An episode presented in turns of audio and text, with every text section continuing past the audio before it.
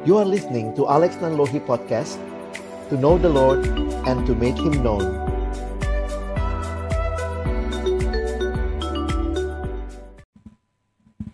Mari kita berdoa di hadapan Tuhan sebelum kita membaca merenungkan firman-Nya. Kami datang dalam ucapan syukur di hadapan-Mu ya Tuhan. Di hari perhentian yang Kau berikan kepada kami, terima kasih karena Tuhan boleh memberi kesempatan kami bersama-sama datang memuji, memuliakan namamu. Dan tiba waktunya bagi kami untuk membuka firman-Mu ya Tuhan.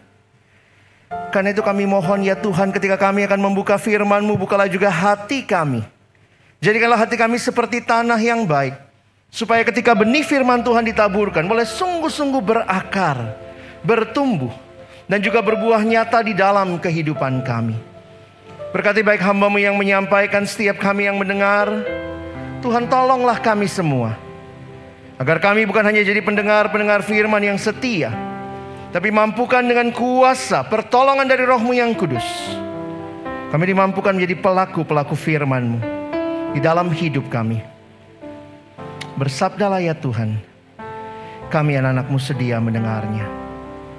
Di dalam satu nama yang kudus, nama yang berkuasa, nama Tuhan kami Yesus Kristus, Sang Firman yang hidup. Kami menyerahkan pemberitaan firman-Mu. Amin. Silakan duduk. Shalom. Selamat pagi Bapak Ibu sekalian. Saudara yang dikasihi dalam Tuhan Yesus Kristus, baik yang ada di dalam ruangan ini maupun juga yang ada di rumah melalui streaming, kita bersyukur kesempatan ibadah menjadi kesempatan yang indah yang Tuhan berikan kepada kita. Hari ini di dalam kalender gerejawi kita memperingati hari Pentakosta. Hari pencurahan Roh Kudus dan kita kemudian bisa melihat bagaimana kehadiran Roh Kudus memimpin hidup orang percaya. Hari ini kita akan melihat sama-sama firman Tuhan dengan tema Live His Life. Saya menyiapkan PowerPoint untuk kita bisa memperhatikannya bersama. Saudara, saya ingin mengajak kita mulai untuk melihat bagaimana kehidupan kita yang adalah orang-orang yang mengikut Yesus. Saudara yang dikasihi dalam Tuhan Yesus Kristus, di dalam Alkitab kita, kalau kita boleh menggali sedikit apa artinya menjadi orang Kristen, menarik sekali bahwa ternyata kata Kristen di Alkitab Perjanjian Baru hanya muncul tiga kali, saudara dalam bahasa aslinya ya. Mungkin kalau terjemahan uh, Lembaga Alkitab Indonesia bahkan sampai enam apa tujuh kali. Tetapi di dalam bahasa aslinya sebenarnya hanya muncul tiga kali istilah Kristen. Yang pertama saudara bisa perhatikan itu muncul di dalam kisah Rasul 11 ayat yang ke-26. Mereka tinggal bersama-sama dengan jemaat itu satu tahun lamanya sambil mengajar banyak orang. Di Antioquia lah murid-murid itu untuk pertama kalinya disebut Kristen. Jadi kalau saudara perhatikan pemunculan pertama kata Kristen adalah di dalam bagian ini. Apa yang saya ingin kita perhatikan, nampaknya pada awalnya istilah ini bukanlah istilah yang mereka pilih untuk menyebut diri mereka. Karena kalau dari tata bahasanya, saudara bisa lihat ini adalah julukan yang diberikan. Kristen Orang-orang yang hidupnya mirip Kristus. Memang menarik kalau saudara perhatikan ya. Uh, ada kampus, saya sebut aja namanya ya. Menyebut mahasiswanya, Binus sebutnya Binusian. Jadi Ian itu belakangnya menunjukkan kepada orangnya. Nah, terus waktu itu juga ada kalimat begini ya. Pengikutnya Gus Dur disebut apa? Gus Durian gitu ya. Saudara, itu menunjukkan bahwa orang-orang yang hidupnya, pola pikirnya mirip seperti yang mereka teladani, maka waktu berbicara Christian, sebenarnya ini bicara bahwa mereka adalah orang-orang yang mengikuti Kristus dalam hidup mereka. Dan nampaknya istilah ini awalnya bukan istilah yang populer. Maksudnya ini adalah bulian, julukan yang diberikan karena hidupnya mirip Kristus. Pemunculan yang kedua di dalam kisah Rasul juga. Kisah Rasul pasal yang ke-26 ayat 28. Jawab Agripa, hampir-hampir saja kau yakinkan aku menjadi orang Kristen. Ini waktu Paulus berbicara dengan Agripa. Dan pemunculan yang ketiga di dalam 1 Petrus 4 ayat 16. Tetapi jika ia menderita sebagai orang Kristen, wah ternyata sudah dikasih tahu saudara ya ikut Yesus ada hal yang mungkin menyertainya adalah penderitaan. Maka janganlah ia malu, melainkan hendaklah ia memuliakan Allah dalam nama Kristus itu. We bear the name of Christ. Itulah sebenarnya istilah Kristen. Jadi yang menarik kalau kita perhatikan, di surat Paulus malah tidak ada kata Kristen, saudara. Munculnya dua kali kisah Rasul, satu kali surat Petrus. Lalu istilah apa sebenarnya yang dipakai menyebut orang-orang yang ikut Yesus sebelum ada kata Kristen? Di Alkitab istilahnya adalah murid. Nah, saya dengar saudara juga lagi bicara banyak soal pemuridan ya. Kalau saudara mengerti tentang murid, hanyalah ucapan yang umum sebelum ada kata Kristen. Jadi identitas bagi orang-orang yang mengikut Yesus adalah murid. Murid ya Kristen. Kristen ya murid. Jadi jangan kita melihatnya ini seperti dua hal yang terpisah. Apalagi banyak gereja hanya menjadikan pemuridan sebuah program. Bahkan kadang-kadang ditawarin begini, Kristen ya mau ikut pemuridan. Loh, seolah-olah ada opsi menjadi Kristen tanpa harus jadi murid, saudara ya. Jadi ini jadi menarik buat kita perhatikan. Ini bukan dua istilah yang terpisah, tetapi ini istilah yang menyatu. Yang adalah Kristen harusnya murid, dan murid itu adalah orang Kristen yang mengikuti Yesus. Karena itu seorang bernama Dietrich Bonhoeffer Seorang hamba Tuhan Jerman mengatakan Christianity without discipleship is always Christianity without Christ. Can you imagine Christianity without Christ? Tanpa Kristus nggak ada kekristenan. Christianity without Christ itu Kristen tanpa Christ tinggal Ian ya. I am nothing. Saudara yang dikasihi Tuhan karena itu menjadi murid yang sejati adalah murid yang mengikut Kristus. Kalaupun gereja melakukan sebuah program dalam kaitan pemuridan, ada yang memimpin, ada yang dipimpin, tetapi kedua-duanya sedang mengikut Kristus. Itulah seharusnya menjadi kehidupan setiap kita. Saudara yang dikasihi dalam Tuhan Yesus Kristus, perhatikan ayat ini. Ketika pertama kali saya masih SMA, saya ingat kelas 2 SMA dapat ayat ini gitu ya. Lagi menggebu-gebunya cinta Tuhan, tiba-tiba ada ayat seperti ini. Barang siapa mengatakan bahwa ia ada di dalam dia, ia wajib hidup sama seperti Kristus hidup. Itu tema kita hari ini. Murid Kristus, murid yang harusnya hidupnya mirip Yesus. Saudara, tidak dikatakan dia wajib hidup sama seperti pendetanya, sama seperti kakak rohaninya. Standarnya adalah ikut Kristus seperti Kristus. Karena itu tidak heran remaja-remaja di Amerika menggunakan gelang ini ya, WWJD. Menyadari bahwa this is not my life, it's Christ's life in me. That's why I need to ask. Saya harus terus bertanya, what would Jesus do? Karena ini bukan lagi hidupku. Aku harusnya mati di dalam dosa tapi Kristus yang harusnya hidup dia yang mati. Sekarang kata Paulus di Galatia 2, aku menghidupi hidupnya Kristus. Karena itu kalau saya ditawarin teman misalnya ya, ayo Alex ikut nonton pornografi. I need to ask, what would Jesus do? Because this is not my life. It's Jesus' life. Live like Jesus sebuah panggilan bagi setiap kita yang mengaku Kristen. Setiap kita yang mengaku murid Kristus harusnya hidupnya mirip Yesus. Kadang saya tanya gini saudara ya. Kalau kita anak Tuhan harusnya kita mirip siapa ya? Ada nggak ya orang tua yang pingin banget anaknya makin hari makin mirip tetangga? Coba saudara pikir misalnya nanti pulang dari sini atau di rumah saudara bisa kemudian orang tua bilang, aduh nak papa bangga sekali. Lihat hidungmu makin mirip tante di seberang jalan. Lihat matamu makin mirip om yang jualan roti tiap hari. Saya pikir orang tua yang yang baik tentunya pengen anaknya mirip dia saudara.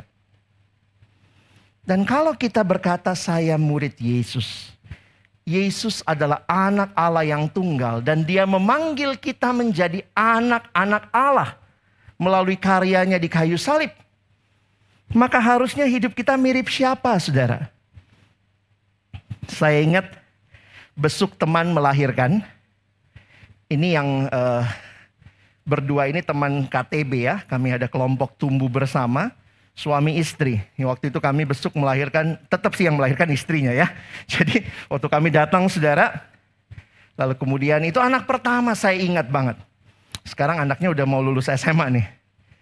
Waktu itu mamanya pas kami datang baru selesai menyusu. Jadi namanya orang tua bangga sekali anaknya dipamer sama kami gitu ya. Alex lihat anakku. Terus kami liatin namanya masih bayi saudara ya. Nama tanya masih merem begitu ya. Lucu begitu. Terus kemudian mamanya bilang, Lex lihat ya. Hidungnya kan hidungku ya. Jidatnya jidat papanya. Tiba-tiba papanya yang ada di sebelah ngomong, Mama, hidungnya yang hidung papa, jidatnya yang jidat mama. Lalu mereka berantem di situ hidung jidat, hidung jidat, hidung jidat. Saudara, di situ saya jadi sadar orang tua yang normal pingin banget anaknya mirip dia. Ini anakku. Kalau lagi jalan sama orang tua gitu ya, di mall misalnya, begitu ketemu, langsung ada yang bilang, wah ini pasti anakmu lah. Nggak usah, nggak usah tes DNA, nggak usah ini fotokopimu, mirip banget sama kamu. Pertanyaannya, kalau saudara dan saya mengaku anak Tuhan, kita mirip siapa ya? Apakah kita makin mirip seperti Yesus adalah anak Allah yang menjadi teladan bagi kita? Saudara, kita suka nyanyi ya. Aku anak raja, kamu anak raja, kita semua anak siapa? Kalau tidak mirip, kira-kira kalau Tuhan dari surga lihat gitu. Apakah Tuhan akan bilang, ini anakku nih, lihat persis kan, mirip kan? Karena itu kita melihat hidup Yesus.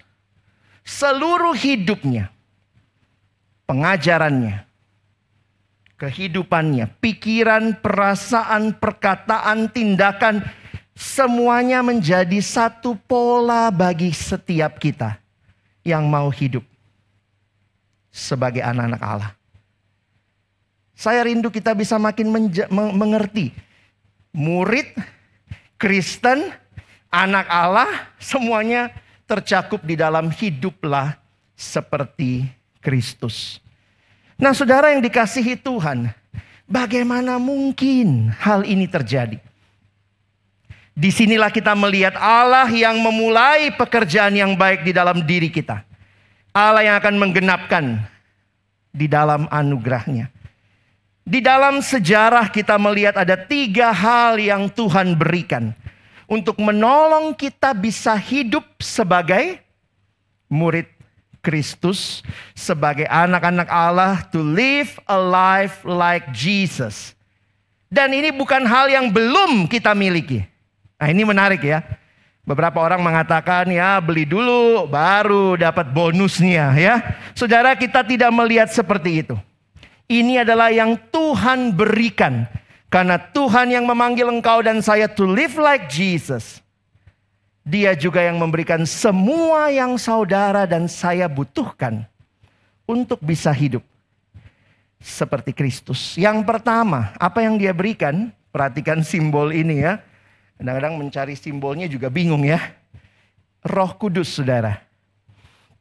Saudara bicara Roh Kudus hari ini hari Pentakosta. Sadarkah kita bahwa Roh Kudus diberikan Allah kepada kita?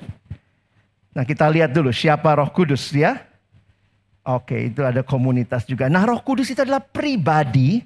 Tapi dia adalah pribadi Allah.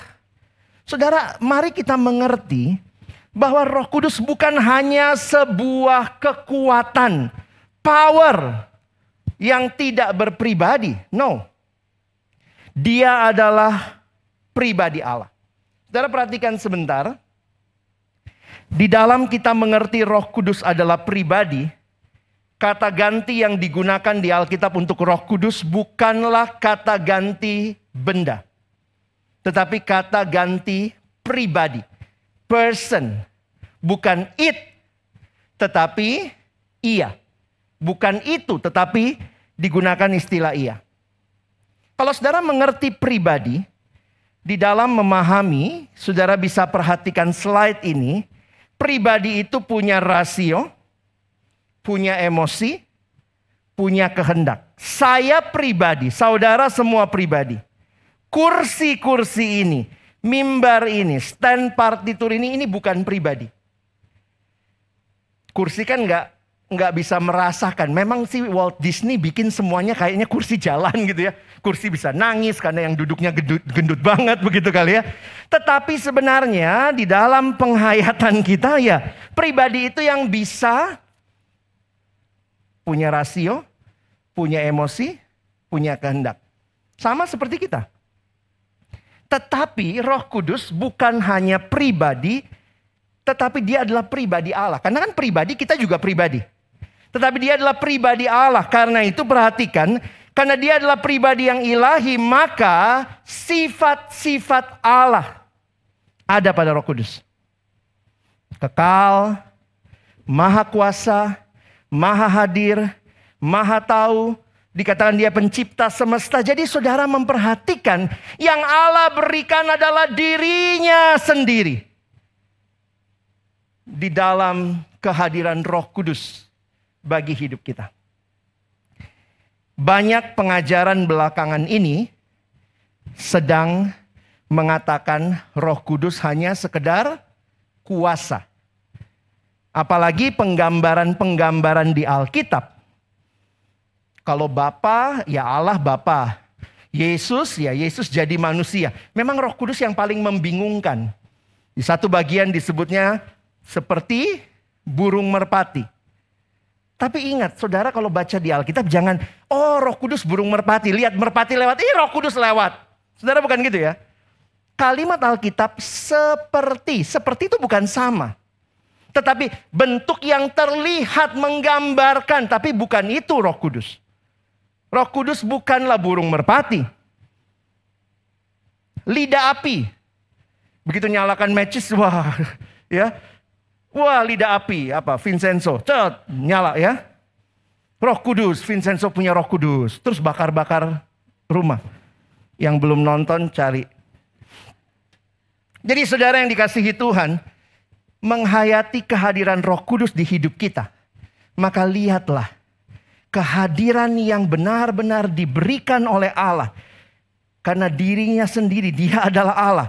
Yang membuat kita bisa mengenal siapa Tuhan. Saudara saya tuliskan, tanpa pertolongan Roh Kudus mustahil seorang masuk dalam kehidupan Kristen. Karena saudara perhatikan ya, bagaimana Roh Kudus bekerja? Mulai dari awal pertobatan kita. Dan bukan hanya itu. Menjalani hidup Kristen, Roh Kudus juga bekerja. Ya. Saudara lihat, dia memberi kuasa, dia mengajarkan kebenaran, dia menguduskan, dan dia memberikan karunia-karunia rohani. Kalau hari ini kita bisa memuji Tuhan dengan indah, ada tim musik yang dengan sangat baik mempersiapkannya, memainkannya. Ini karunia yang Allah berikan. Roh Kudus berikan karunia roh, kehadiran Roh Kudus di dalam gereja memberikan perlengkapan untuk membangun jemaatnya. Jadi kalau saudara perhatikan, nah kita memang biasanya melihat uh, sejarahnya begitu ya. Di perjanjian lama, ya katanya eranya Bapa. Lalu perjanjian baru eranya anak, tapi bukan berarti tidak ada anak, tidak ada Bapa. Tapi kita bisa melihat setelah Yesus naik ke surga, lalu kemudian kita melihat era gereja dan Yesus janji akan datang kedua kali. Sehingga kita ada di masa ini. Mari kita tidak salah mengerti tentang Roh Kudus. Ada yang bilang begini, wah kamu sudah dipenuhi roh kudus nggak? Wah saya baru 50 persen. Saya udah tenggelam. Loh, apakah roh kudus ini benda? Bukan. Dipimpin oleh roh kudus adalah dipimpin oleh seorang pribadi yang membawa kita makin hari hidup makin serupa Kristus.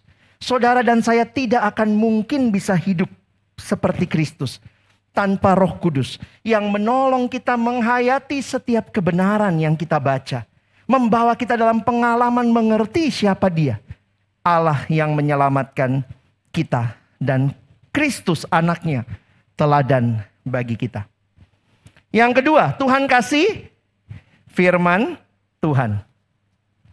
Saudara menarik firman Tuhan diberikan 2 Timotius 3 ayat 16 mengatakan untuk mengajar, untuk menyatakan kesalahan, untuk memperbaiki kelakuan, untuk mendidik orang dalam kebenaran. Ini hidup seperti Kristus. Saudara dan saya belum sampai. We are on a journey in our life to be more and more like Jesus. Dan apa yang terjadi? Tuhan memberikan firman-Nya terus mengoreksi hidup kita, menuntun kita, mengarahkan kita, mengajarkan kita. Orang muda, bagaimana engkau mempertahankan kelakuanmu bersih seperti yang Tuhan mau? Mazmur 119 mengatakan dengan menjaganya sesuai dengan firmanmu. Kadang-kadang anak muda maunya tips and trick Gimana kak supaya bisa hidup kudus? Gimana kak supaya ngerti kehendak Tuhan? Saya banyak layani remaja, SMP, SMP, dan SMA. Pertanyaannya suka gini, apalagi kalau mau nyari jurusan kuliah.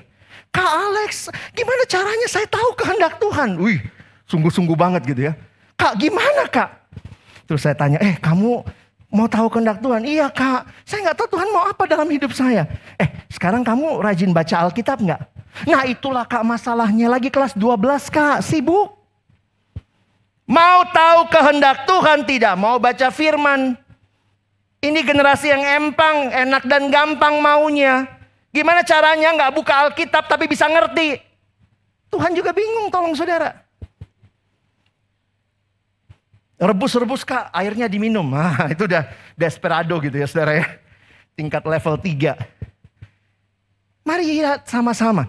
Kita butuh firman Tuhan yang menuntun hidup kita. Ketika engkau dan saya hidup di dalam dosa. Kita butuh firman yang membuat kita makin mengerti kehendaknya.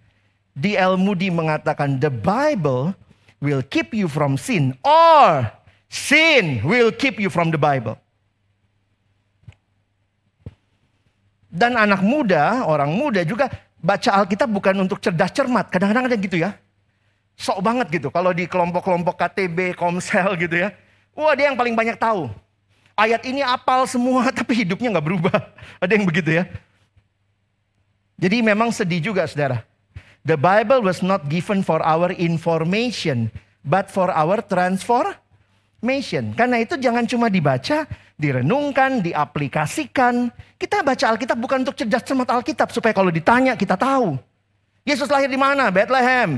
Yesus mati di mana? Di kayu salib, di Golgota. Kita bisa jawab semua. Tapi hidup tidak berubah. Nyontek masih dilakukan. Korupsi waktu masih dilakukan. Pornografi masih dilakukan. Apakah gunanya? Ketika engkau tidak mengalami transformasi. Karena firman hanya menjadi pengetahuan. Dalam bahasa Indonesia ini kalimatnya ya.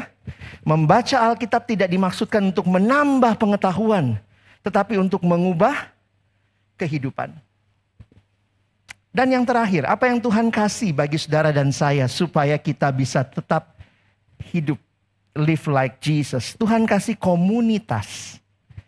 Seorang teolog Eugene Peterson berkata, kita adalah sebuah komunitas. Kita tidak pernah hidup sendiri, bagi diri sendiri. Kita dilahirkan dalam komunitas, tinggal dalam komunitas, meninggal dalam komunitas. Natur manusia bukanlah untuk hidup menyendiri. Saudara nikmati komunitas yang Tuhan berikan. Bertumbuhlah dalam komunitas. Kalau ada kelompok-kelompok pemuridan KTB, kelompok tumbuh bersama, apa pun namanya ya di beberapa gereja pakai nama care group, caring group, life group, ada yang pakai komsel, tapi intinya adalah saudara butuh orang lain dalam perjalanan imanmu. Ibrani 10 mengingatkan, ayat 25, janganlah menjauhkan diri dari pertemuan-pertemuan ibadah kita, seperti dibiasakan oleh beberapa orang tetapi marilah kita saling menasehati dan semakin giat melakukannya menjelang hari Tuhan yang mendekat. Saudara yang dikasihi dalam Tuhan Yesus Kristus, tiga hal ini Tuhan kasih. Supaya saudara bisa menghidupi tema ini. Ini bukannya belum dikasih ya, sudah. Tapi apakah saudara gunakan? Apakah saudara berserah kepada roh kudus? Saudara menjadikan firman Tuhan pelita bagi kakimu terang bagi jalanmu. Saudara menggunakan komunitas yang ada sebagai tempat untuk saudara bertumbuh makin serupa Kristus. Kita hidup di bangsa yang juga sedang bergumul dengan pandemi ini. Kalau kita hidup seperti Kristus, mungkin juga ada harga yang harus kita bayar. Seperti tadi kalimatnya mungkin penderitaan untuk hidup berbeda dengan dunia. Ada yang bilang ikan itu saudara, seumur hidup ikan yang hidup itu berenang melawan arus. Cuma ikan mati yang ikut arus. Saudara mau hidup seperti Kristus? Atau mau hidup seperti dunia? Kadang-kadang sedih ya, banyak orang muda itu cuma jadi trend follower. Satu kelas nyontek, dia ikutan nyontek. Sekelas tuker-tukeran film porno, ikutan juga. Sekantor mager, mager juga ya. Why we are not a trendsetter? If we follow Jesus, mari kita ajak orang lain ikut Yesus. Saya tidak mau malas. Saya mau hidup benar. Saya mau hidup jujur. Saya mau hidup kudus. Will you follow me? Ini generasi yang senang banyak follower. Makanya bikin Instagram, bikin TikTok supaya banyak follower. Tapi ketika banyak yang follow kamu, kamu bawa mereka follow siapa? Jangan cuma senang nambah follower. Itu nambah tanggung jawab. Apakah studi kita mencerminkan kita murid Kristus? Apakah pekerjaan kita mencerminkan hidup sebagai murid Kristus? Apakah pergaulan kita menyatakan kita murid Kristus? Apakah relasi cinta kita? Lihat kalimatnya di situ ya. True love waits. Save it until marriage. Kecil sih di bawahnya ya. Banyak anak muda buka kado sebelum ulang tahun. Tunggu. Jangan main-main dengan ketidakkudusan. Dan akhirnya, biarlah semakin banyak keluarga-keluarga yang juga hidup seperti Kristus. Kiranya Tuhan menolong kita. Bukan hanya jadi pendengar firman, tapi boleh jadi pelaku-pelaku firman-Nya. Amin. Mari kita berdoa. Tuhan terima kasih untuk firman-Mu. Terima kasih untuk tantangan yang kau berikan kepada kami. Ketika kami sadar rohmu yang kudus hadir di tengah kehidupan kami. Kami sadar kami ada di dalam dunia yang di dalamnya Tuhan memanggil kami untuk hidup bagimu. Menyerupai engkau kami rindu, kami tidak hidup mempermalukan Tuhan, tapi jadikan hidup kami hidup yang mempermuliakan Tuhan. Terima kasih, kami bersyukur untuk firman-Mu. Di dalam nama Tuhan Yesus, kami sudah berdoa. Amin.